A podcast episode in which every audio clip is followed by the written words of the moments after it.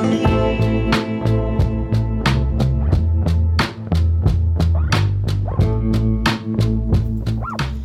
seneste kapitel af den spanske coronasaga, der er Spanien langsomt begyndt at åbne op.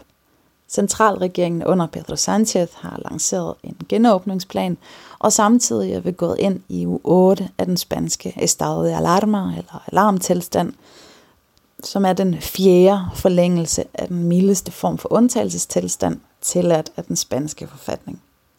Den blev vedtaget i sidste uge med flertal i parlamentet, men med stigende politisk modstand mod centralstyringen og et større pres fra de selvstyrende regioner om at få deres regionale kompetencer, der under alarmtilstanden er blevet inddraget, tilbage igen. Den her modstand har blandt andet manifesteret sig i, at alle de katalanske uafhængighedspartier, som sidder i det spanske parlament i Madrid, har stemt imod den her fjerde forlængelse. Og i det her afsnit, der er det noget af det, som jeg blandt andet vil tale om.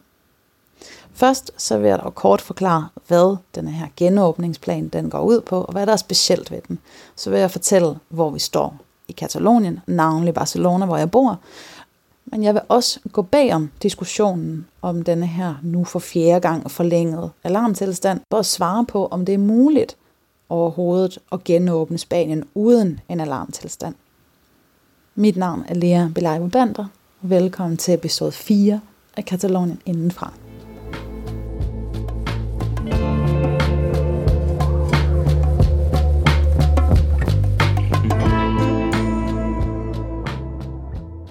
Som sagt er Spanien stille og roligt begyndt at åbne op igen. Genåbningen skal ske gennem fire faser, som består af den forberedende fase 0, og så en fase 1, 2 og 3. Kort fortalt, så lemper denne her genåbningsplan vores nu to måneder lange udgangsforbud gradvist, samtidig med, at der i hver fase tillades flere og flere åbninger af steder som bar, restauranter, butikker, biblioteker, museer og andre ting. Samtidig med denne her gradvise genåbning, så skal befolkningen testes mere, og der skal fortsat praktiseres social distance. Så hvis alt det går som det skal, så vil det munde ud i det, Sanchez kalder den nye normal. Med tidlig start i udgangen af juni, hvis altså udviklingen af epidemien fortsætter som den skal. Og det her med at rykke sig fra en fase til den næste, det bestemmer blandt andet af antallet af nye smittede, hospitalskapacitet og hvordan coronavirusen i det hele taget bliver overvåget gennem blandt andet testning af befolkningen. Og hvordan går det så med faserne hernede? Ja, altså cirka halvdelen af Spanien er i denne her uge gået ind i den første fase af genåbningen, altså fase 1. Og her i Katalonien befinder 90% af befolkningen sig fortsat i den forberedende fase 0. Barcelona, som jo har været hårdt ramt af coronavirusen, er fortsat i en risikozone, som ligger fra middel til høj for et genudbrud. Barcelona har heller ikke et lavt nok smittetryk eller luft nok i hospitalskapaciteten til, at det vil være realistisk at åbne op nu. Men denne her overgang fra fase 0 til fase 1, den kan blive evalueret hver uge. Så næste uge kan det være, at vi er startet med på fase 1. Relativt set, så går det godt, eller i hvert fald okay hernede. Flere og flere de bliver dagligt udskrevet, og man er i Katalonien endelig begyndt at få styr på og tilbyde testning af alle med mulige coronavirus-symptomer. Og det er altså noget, der har været undervejs i en måned nu. Da genåbningsplanen den blev introduceret i slutningen af april måned, så blev der lagt vægt på, at genåbningen den skulle være gradvis, asymmetrisk, koordineret og i samarbejde med de selvstyrende regioner. Et andet nøgleord, der gik igen, det er forsigtighed. Så to ting er karakteristiske for den her plan. Den ene det er, at den er meget detaljeret, og det andet er, at den er meget centralstyret. Og hvad er det så, jeg mener med det? Ja, øh, i forhold til at være detaljeret, så er der mange eksempler, som jeg kan fremhæve, men øh, to af dem, de kommer her. Det første eksempel i planen, det er, at, øh, at alle de selvstyrende regioner, de skulle deles ind i mindre, allerede eksisterende områder, som hedder provinser. Øh, I Katalonien, der er der fire. Og alle de her provinser, de skulle individuelt holde øje med udviklingen af sygdommen, blandt andet i forhold til det, jeg nævnte før med antallet af nye smittede, hospitalskapacitet. Øhm, og det vil så være det, der skulle definere, om man var parat til at rykke videre til næste fase af genåbning. Og den plan betyder så også, at hele Katalonien ikke nødvendigvis kan skifte fase på samme tid. Og det er sådan set fint nok, og egentlig en meget god strategi, for Barcelona by med over 2 millioner indbyggere har for eksempel ikke den, det samme coronaforløb som en lille bitte by i Så det er i virkeligheden naturligt, at man deler, øh, man deler de forskellige regioner op i mindre dele. Et andet eksempel på, hvordan denne her plan har været meget detaljeret, det har været i forhold til lempelserne i udgangsforbuddet. Og de her lempelser, de kommer til udtryk i de tidsrum for, hvornår man under genåbningen kan gå ud, og omfanget af, hvad man må lave. Konkret så er det sådan, at befolkningen er delt ind i tre grupper. Børn, voksne og personer i risikogrupper. Og alle tre grupper de har fået hver deres tidsrum, hvor man kan gå ud og gå en tur eller dyrke motion, uden at krydse hinanden.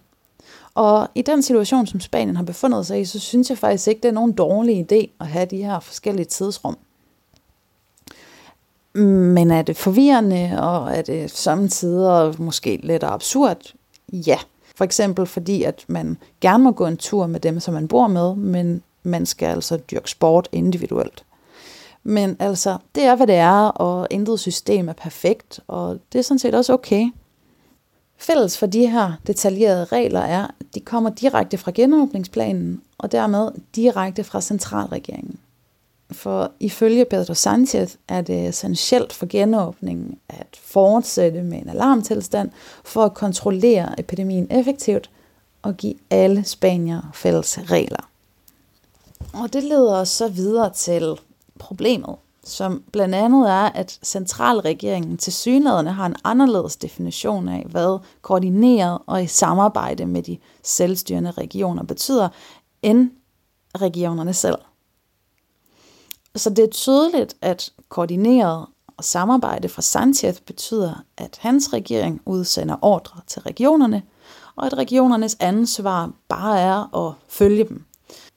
Men her, to måneder efter, er regionerne som bekendt begyndt at ville have deres kompetencer tilbage.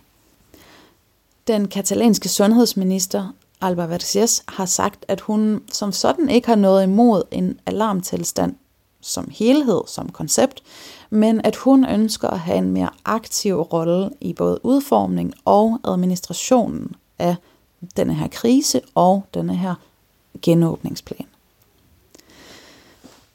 I forhold til katalanere, som kritiserer centralregeringen, så er det meget nemt at affeje det katalanske pres for at få deres kompetencer tilbage som en form for knee-jerk reaktion, fordi Katalonien altid ønsker mere selvstyre, og enhver indskrænkelse af den her øh, er et ømt punkt. Men jeg vil sige, øh, at kritikken ikke er helt irrelevant. Fordi mens der er mange gode aspekter i denne her fælles øh, spanske genåbningsplan, hvilket i øvrigt den katalanske sundhedsminister egentlig også har sagt, så er der ikke nogen praktiske årsager til, at detaljerne bør udformes øh, i Madrid. Da planen for eksempel blev lanceret offentligt, og det blev bekendt, at alle selvstyrende regioner skulle deles ind i provinser, gjorde den katalanske regering det klart, at man ville gøre det anderledes i Katalonien. Så man var enig i den overordnede strategi om forsigtighed for eksempel, men en opdeling af Katalonien i de fire provinser gav ikke administrativt nogen mening, fordi at man her i Katalonien i forvejen opererer med syv sundhedsadministrative områder, som så i genåbningsperioden, eller i den her genåbning, vi er trådt ind i, øh, er blevet lavet om til ni. Så fordi at der var den her uenighed, så skulle Katalonien anmode Madrid om en undtagelse, og den blev så, den fik man lov til at have. Og efterfølgende har andre selvstyrende regioner også haft den, den samme eller en lignende konflikt. Og et andet eksempel på denne her detaljekonflikt, den har man set for eksempel i Andalusien, hvor at regeringen anden måde og efterfølgende fik tilladelse til at lave om på tidspunkterne for, hvornår børn kunne komme ud. Fordi det ikke var hensigtsmæssigt i forhold til eftermiddagsheden. Så de her eksempler, de er selvfølgelig ikke eksempler på, at genåbningsplanen i sig selv er dårlig. De er mere eksempler på, at det måske vil være på tide at decentralisere genåbning for at optimere arbejdsgangene, i stedet for at små regionale detaljer skal en tur forbi Madrid for at blive godkendt, før de kan føres ud i livet øh, i regionerne igen. Altså der er i stigende grad brug for dialog, reelt samarbejde og forhandlinger mellem stat og regioner, men det er jo noget, som der er notorisk vanskeligt i en spansk kontekst, fordi politiske diskussioner ofte bliver diskussioner om alt eller intet. Og da den fjerde forlængelse af alarmtilstanden den blev vedtaget, der bakkede det baskiske nationalistparti op om forlængelsen, dog under forudsætning af, at genåbningen den kommer til at ske i større samarbejde med regionerne. Så altså, der er et reelt behov for, at det skal ske.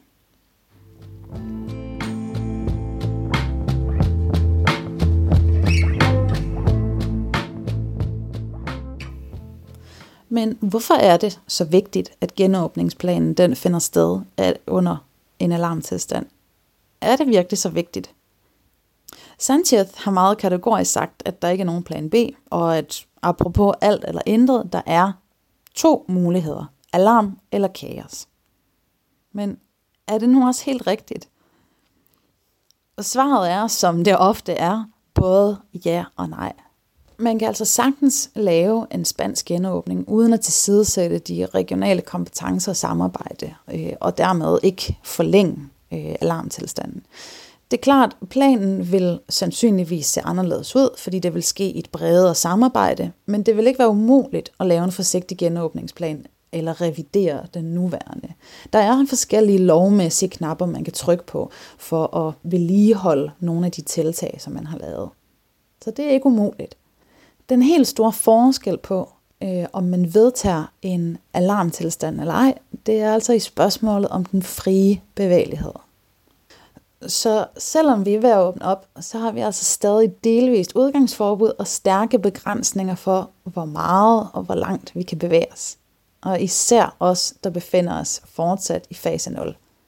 Selvfølgelig, vi er slet ikke lige så begrænset, som vi var i marts måned, hvor vi slet ikke måtte gå ud, medmindre vi skulle på arbejde, på hospital eller i supermarkedet. Øhm, og som jeg nævnte tidligere, så er alle borgere delt ind i de her tre grupper. Barn, voksen eller risikogruppe. Et af hovedelementerne i genåbningsplanen i forhold til at kontrollere, det er den her opdeling af regionerne i mindre områder, som sagt i Katalonien, de her ni sundhedsadministrative områder. Med vores nuværende alarmtilstand må man som almindelig borger ikke frit rejse rundt mellem sundhedsområder eller provinser eller for den sags skyld selvstyrende regioner, indtil fase 3 er overstået og vi er gået ind i denne her nye normal. Så det betyder altså, at hvis det administrative område, som jeg bor i, befinder sig i fase 0, og naboområdet også befinder sig i fase 0, så må man altså stadig ikke rejse rundt mellem de to. Så selvom man har samme faser, så betyder det, at man stadig ikke må bevæge sig ud. Det er bare sådan, det er. Og det betyder altså, at borgere har den her begrænsede bevægelighed. Og uden en alarmtilstand, så er det faktisk ikke muligt. Der findes også andre love, man kan, man, kan, man kan kigge på, og man kan tage i brug for at begrænse bevægeligheden. Men det helt store men, det er, at de her andre love, man kan tage i brug, de faktisk kun giver lov til at begrænse bevægeligheden for specifikke grupper. Så det vil sige for eksempel syge mennesker eller personer, der har været i kontakt med andre syge mennesker. Og det vil altså betyde, at man ikke vil kunne begrænse rejser mellem byer, områder, provinser, regioner for alle borgere, som man gør nu. Og vi så i begyndelsen af pandemien, hvordan folk i hårdt ramte regioner, de spredte smitten ved at tage ud til områder, der endnu ikke var blevet ramt, og dermed gjorde krisens omfang endnu større. Så det er et hovedargument for at blive ved med at forlænge denne her alarmtilstand, hvis man ønsker at kontrollere epidemien effektivt. Især også for at undgå endnu en overbelastning af sundhedsvæsenet, der, og, som der i øvrigt utvivlsomt vil betyde flere døde. Så mens genåbningsplanen i sin helhed virker til at have en relativ opbakning, også fra Katalonien, hvor coronastrategien også er baseret på et forsigtighedsprincip, så vil det blive svært for Pedro Sanchez at få den gennemført i sin nuværende form, hvis han, når den nuværende alarmtilstand udløber den 25. maj, ikke decentraliserer indsatsen og i højere grad inkluderer regionerne i samarbejdet, hvilket som sagt er notorisk svært i en spansk kontekst. Heldigvis virker det til, at Sanchez og centralregeringen forstår vigtigheden af at decentralisere processen, hvis han ønsker at få forlænget alarmtilstanden. Og en anden ting, som man skal huske på, det er, at en vedtagelse eller en forlængelse faktisk egentlig kun kræver et simpelt flertal. Det vil sige, at der er flere, der stemmer for end imod, og ikke et absolut flertal, som han har de sidste fire gange formået at skrabe sammen. Sidst men ikke mindst, så kan man også sige, at hvis det ikke lykkes Sanchez at få et absolut flertal til næste forlængelse, så vil det altså stadig være muligt at anmode om det på et senere tidspunkt, skulle det blive nødvendigt. Men altså uden at begrænse bevægeligheden, så er der stor fare for, at smitten den hurtigt vil sprede sig igen. Men hvordan situationen den ender, det må tiden vise. Og i mellemtiden, så er der ikke rigtig så meget andet, vi kan gøre på individuel basis, end at tage de nødvendige forholdsregler, holde afstand og bruge maske, og mest af alt ikke blive for hårdmodig. Og med de her ord, så vil jeg bare sige tusind tak for at lytte med endnu en gang, eller måske for første gang. Og tusind tak for at kommentere og interagere på tværs af medier. Læg endelig en kommentar, følg og del den her podcast. Mit navn er Lea Belejver Bander, og vi lyttes ved